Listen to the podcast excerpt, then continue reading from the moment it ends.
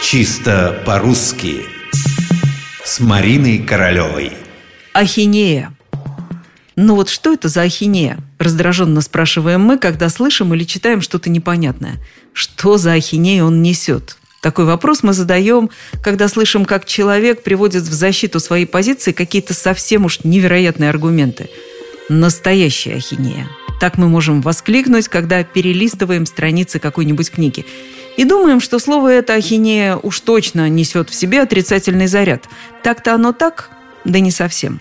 Ну, Точнее, сейчас это, конечно же, так. Нести ахинею, плести ахинею, городить ахинею – это говорить вздор, ерунду, чушь.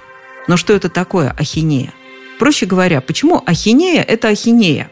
И одной версии нам здесь не обойтись. Многие словари утверждают, что ахинея связана со старославянским словом «афинеи», это из древнегреческого, и сочетанием «ахинейская премудрость». На так называемых Афинеях, собраниях философов, поэтов в Афинах, где велись ученые споры, бывали якобы и такие слушатели, которым все эти диспуты казались какой-то ерундой, бессмыслицей, непонятным мудрствованием. А в русской народной речи слово «афинея» по этой версии и превратилось в «ахинею». Однако в словаре русской фразеологии под редакцией Макиенко можно найти и вторую версию. Автору, кстати, она кажется более убедительной. Был такой народный глагол «хинить», хаять, хулить, бронить. И существительное хинь – чепуха, бессмыслица, вздор.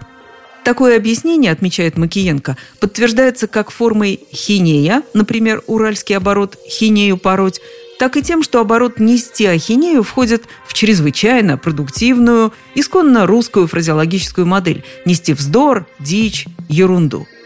Э, ну и вам выбирать, какая версия вам милее, греческая или вот такая наша, народная.